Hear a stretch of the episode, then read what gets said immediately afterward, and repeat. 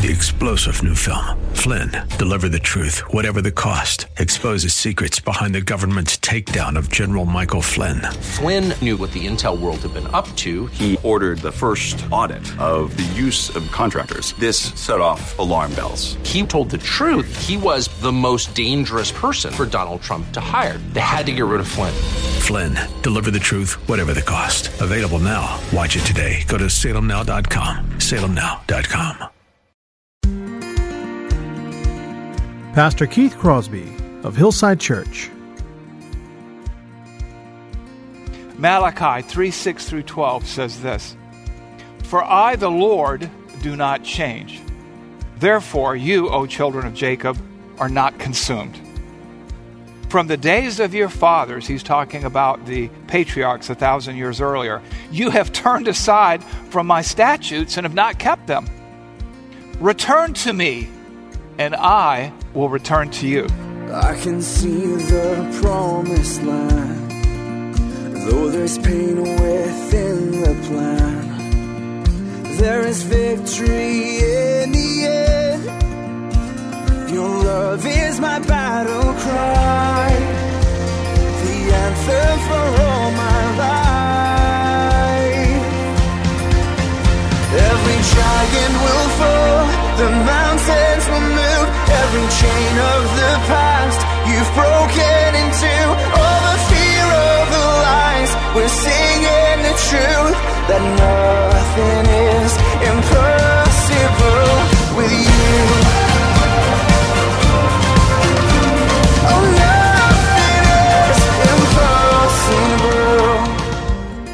Hello and welcome to today's edition of the Grace to Live radio broadcast with Keith Crosby, Senior Pastor of Hillside Church in San Jose, California. We are so glad that you've chosen to spend this time with us today on the program.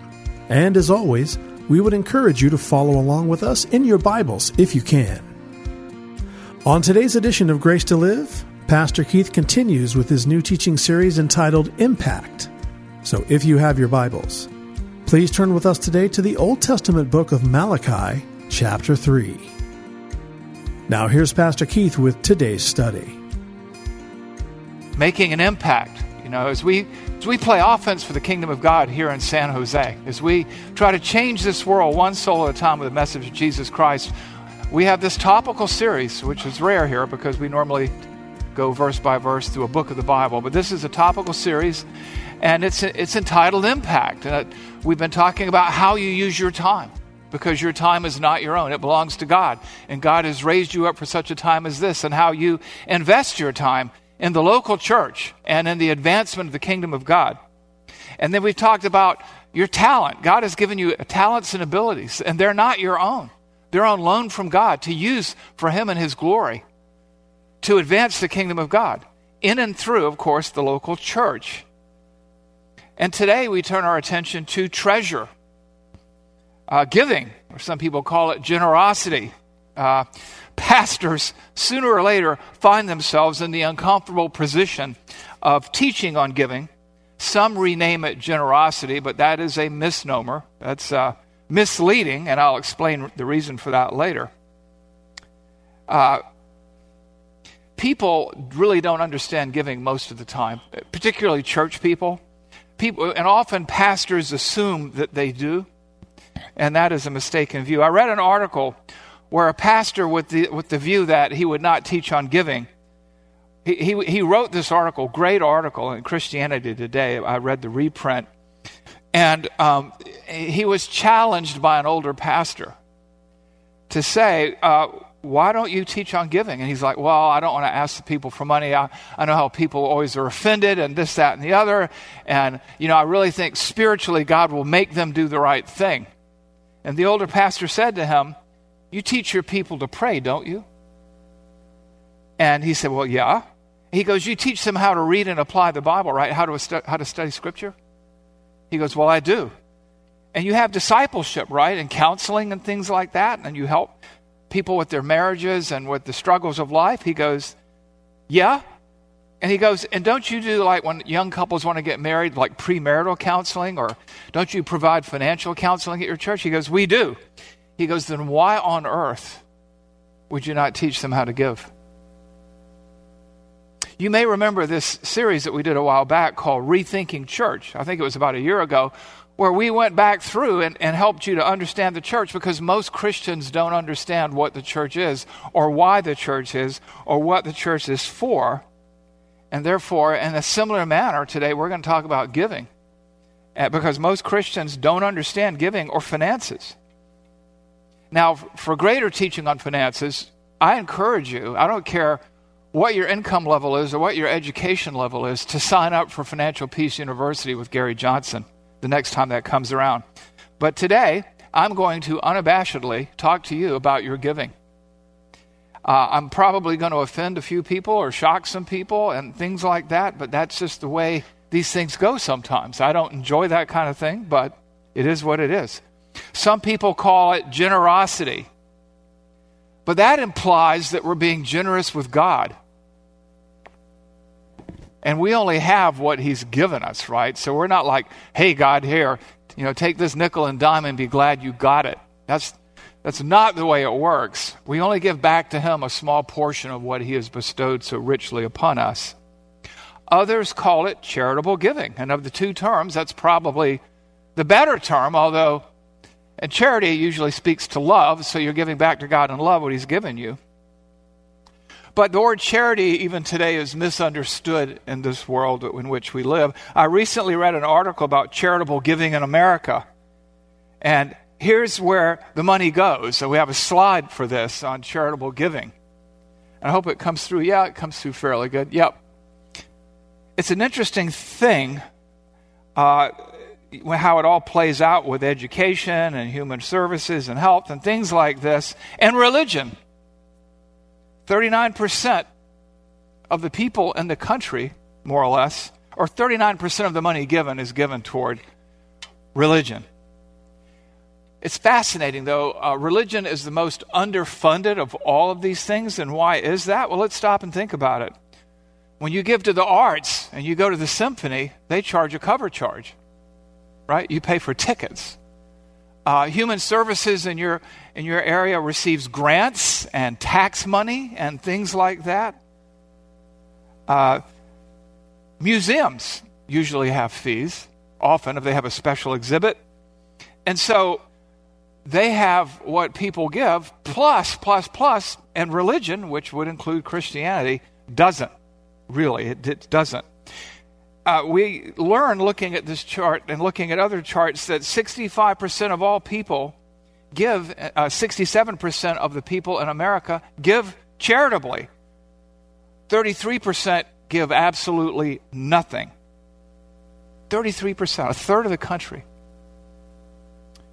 Now, we have to understand that 67%, right? I mean, you know, that's pretty good. Unbelievers, this, you know, generally you wouldn't think they would give. The next pie chart is really interesting, too, though. Um, what this pie chart indicates is kind of the, I don't know if you want to call it the uh, abysmal nature of giving. Uh, the articles that I read uh, said that uh, those who do give, on average, give a hefty 4%. And I was looking at that going, a hefty 4%? Seriously? Is that all? that people give, you know, but again, this is this is these are secular studies. You know, this is at the church. Uh, they're national averages, but the underlying data is fascinating too. As you continue to drill down deep, it gets into the fact that lower income people don't give to museums; they give zero. They don't give to other. They don't give to educational institutions. They don't give to foundation money for you know the great universities and things like that. And as a rule, uh, their average absolute dollar giving is far you know, less than the absolute dollar giving of the higher income classes. But compared to the higher income classes, they give double digits. They give a higher proportion of the money that they earn and they give it to religion. They give 10, 15, 20%. And so their combined giving, when you take the poorer classes, the lower income classes, and when you bundle their money, they call that storehouse giving, when you pull it all together like a mutual fund, you know, uh, they give more than the people with significantly more resources. I was talking to somebody years ago, and they, they, they were a tax accountant here, and they did work in the Bay Area. And they were doing tax returns for some of these tax exe- executives, and the 23 and 24 year old person making three or four hundred thousand dollars a year, and and their their spouse making three or four hundred thousand dollars a year. And you know how much they gave on average? In one case, this couple, their total giving was $700 and they gave it to the white rhino. The white rhino. I mean, this is the kind of the way we look at things. And yet, these poorer people gave much, much more than that. And in terms of absolute dollars on average, and in terms of the percentage of their income, which brings us to Mark 12. I want to read for you. This reminds me of something in Mark 12, 41 to 44. It's Jesus talking, and it says this And he, Jesus, sat down opposite the treasury. He's at the temple and he's watching the giving. And watched the people putting money into the offering box. Many rich people put in large sums compared to everybody else, right? And a poor widow came and put in two small copper coins, which make a penny. And he called to his disciples and he said to them, Truly I say to you, this poor widow has put in more than all those who are contributing to the offering box. For they all contributed out of their abundance, and she, out of her poverty, put in everything she had, all she had to live on. As you continue to study the charitable giving patterns in the United States, it's funny, pre COVID, during COVID, and post COVID, it's amazing how much money people spent on entertainment really didn't change a whole lot. No, no significant material change. And as you think about these things, realize this that sometimes even Christians prioritize clothing, entertainment, and large ticket purchases like boats and cars above giving to the church. The church gets the leftovers. All of which brings us to today's text as we continue to discuss making an impact for the kingdom of God, your time, your talents, and your treasure. It brings us to a text in Malachi. This is written almost 3,000 years ago, and the principles that you find in this Old Testament text are just as applicable in the here and now as they were in the then and there. And just like the text that uh, James Noons read in uh, Haggai, people of Israel were ignoring God they were manifesting that complacency, that apathy, in the way that they were treating the, the temple and its ministries. And their actions, of course, reveal their hearts. Now, the weird thing about this is these people were newly returned from exile. They had been scattered for their disobedience, and now they've been returned, and now they're already losing steam. Malachi, just by way of introduction, is the last book of the Old Testament, and after that, there are 450 years of silence from God until the Messiah comes on the scene.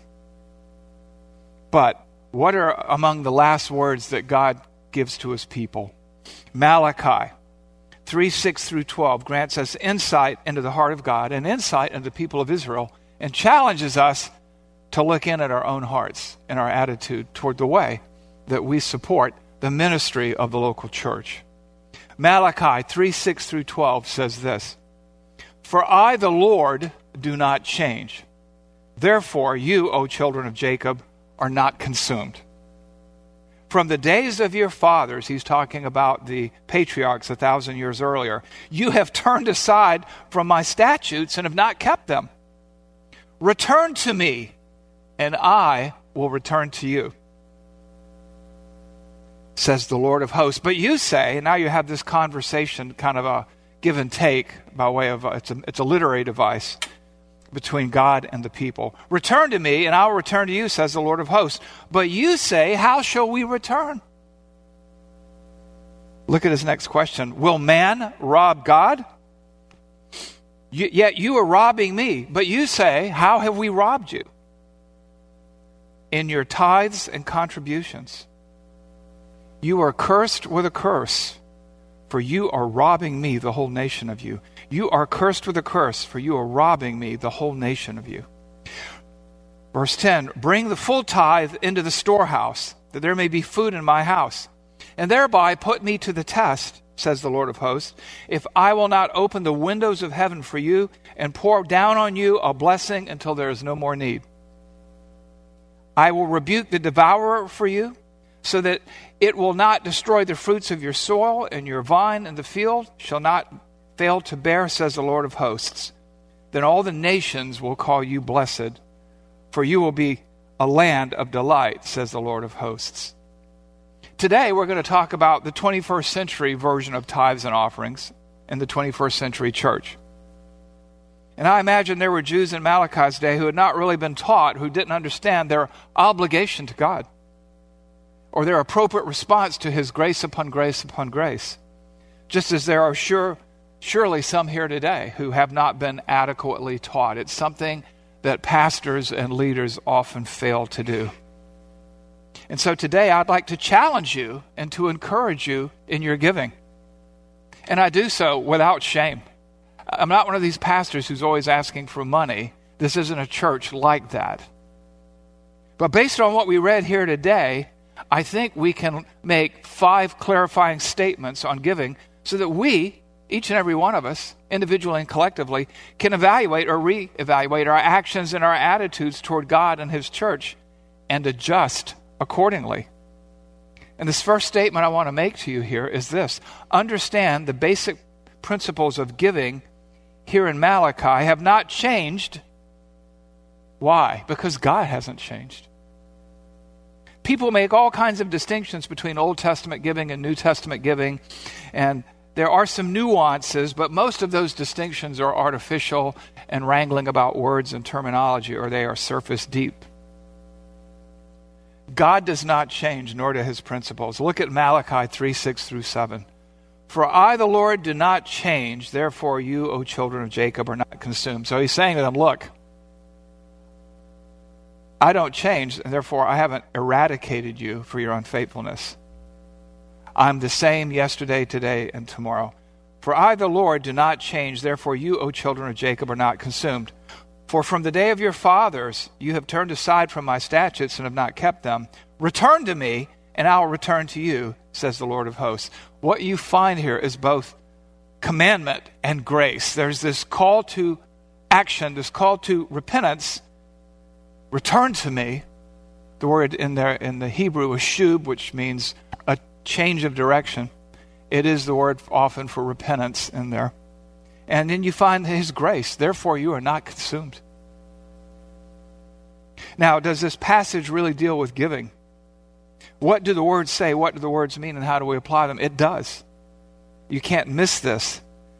God has commanded them, of course, the people of Israel, to complex sacrificial and giving system that was a shadow or a fore- foreshadow of what is to come. He doesn't call us to the same sacrificial system, but He calls us to the same heart and dedication. God expects obedience from Israel. I've given you these statutes, you turn from them, and I haven't eradicated you because I promised the patriarchs, I promised Abraham that I will make you a great nation. God expects obedience, and I won't review the entirety of the sacrificial system and the worship system and the Pentateuch, what some call the Torah, but what we have here is God calling them, and by extension us, to give up something. And whatever we give up to Him in giving and service and time, talents, treasure is nothing compared to what He gave up, of course, in His Son. Now, this word uh, tithe here means tenth. But but there's a people misunderstand. They look at the, the giving system and say, well, you know, 10%. It wasn't 10% of your income. And by the way, if we did everything that they did in the sacrificial system, in the giving system, we'd be giving something like 35%. Okay, so we're not called to do that. The base giving was a tenth, but it was a tenth of your assets. I want you to think about that. It's like a wealth tax everybody you know, bristles at today. It, w- it included your income, but it included a tenth of everything that you owned. Can you imagine that? be glad we are in the New Testament, right? The church age, right? Now, they were supporting a theocracy in those days, right? We're not today. But just as the church system is modeled after the synagogue system, so is the giving. And we need to understand that. In today's text, the Jewish people had lost sight of God and they were almost always disobedient, much like people today, right? For, my from, for the days of your fathers you have turned aside from my statutes and have not kept them. Return to me, and I'll return to you, says the Lord of hosts. And then he identifies their area, right? They need to repent in, and that's the tithes and offerings. But we know here from the time of the patriarchs, the, the fathers, Abraham, Isaac, Jacob, Jacob's dozen, the 12, the 12 tribes, they were prone to wander. Israel is like us in many ways. But in their disobedience, God shows them grace. He says, Return to me. And that speaks to a change of heart that leads to a change of mind and a change of conduct. It's repentance. In this case, keeping the statutes of God that He had ordained for Israel. Now, we worship God with our lips and lives, with our time, our talents, and our treasure. And we'll see that in a moment. But what we need to understand looking at this text is this is that God does not change. And he expects his people to worship him totally. In every aspect of their life, and the aspect we're dealing with today is giving, which brings us to statement two. Statement two is this realize realize that what you have is not and never was yours. Everything you own, the shirt on your back, the money in your bank, the children that God has loaned you, is not and never was yours. It is on loan from God. It all belongs to God. Remember last week when we talked about the individual who said to me, My gifts and talents are my own and I'll use them whenever I feel like it? That's the antithesis of what we're seeing here in Malachi and indeed the whole Bible. What you have is not and never was yours. Look at verses 8 and 9. Will man rob God? Yet you are robbing me. But you say, How have we robbed you? In your tithes and contributions, you are cursed with a curse, for you are robbing me, the whole nation. You see this here. Sometimes we forget who we are, what we are, and who we belong to, and who has purchased us with so great a price, and, and why we're here. We're not here to achieve wealth and recognition. We're here to fulfill the Great Commission. God has raised each and every one of us up for such a time as this. We are where we are, and we have no call to be self important. in generosity, I will give. No. In love, in obligation, in worship, I will give. We don't want to drift into haughtiness like Adam and Eve, who thought God was holding them back. And we forget that the old offering rituals point out that we only give back to God a portion of what He gave to us. You see this in the Bible. Is there a text that says that? I, I remember coming up as a young man, and the, somebody would get up, usually a deacon or an elder or a pastor, and say, And now, as they get ready to pass the plate, we give back to you, Father, a portion of what you have given to us. Where do they get that from? You ever thought about that? Where on earth does that come from? It comes from First Chronicles 29. 29 14 through 16, the dedication of the temple. And a young Solomon, uncorrupted at this point, giving supernatural wisdom from God, dedicated to God, says this Who am I and what is my people that we should be able to thus ought to offer willingly? For all things come from you and are of your own, and of your own we have given you. We are strangers before you, sojourners, as all our fathers were. Our days on the earth are like a shadow, and there is no abiding. O Lord our God, all the abundance that we have provided for building a house in your holy name comes from your hand and is all your own.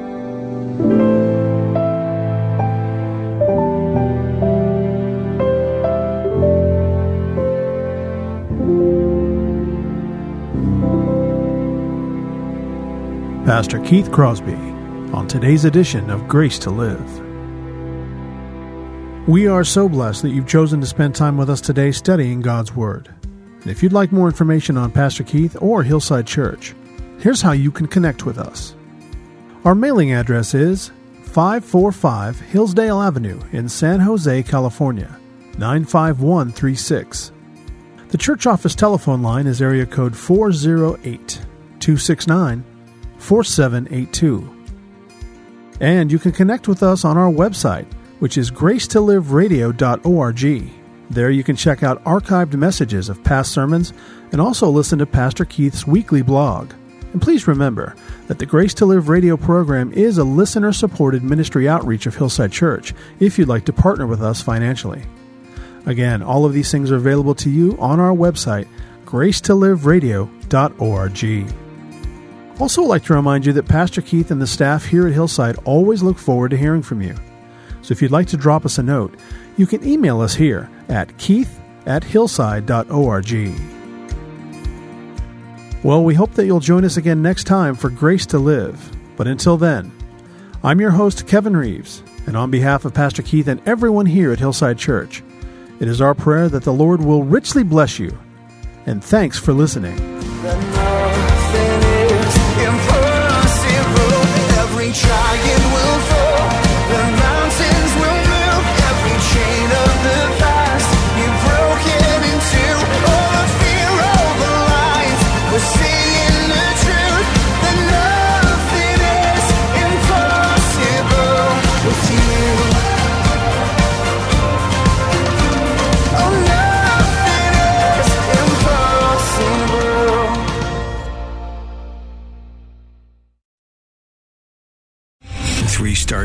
Michael J. Flynn, head of the Pentagon Intelligence Agency, knew all the government's dirty secrets. He was one of the most respected generals in the military. Flynn knew what the intel world had been up to. He understood its funding. He ordered the first audit of the use of contractors. This set off alarm bells.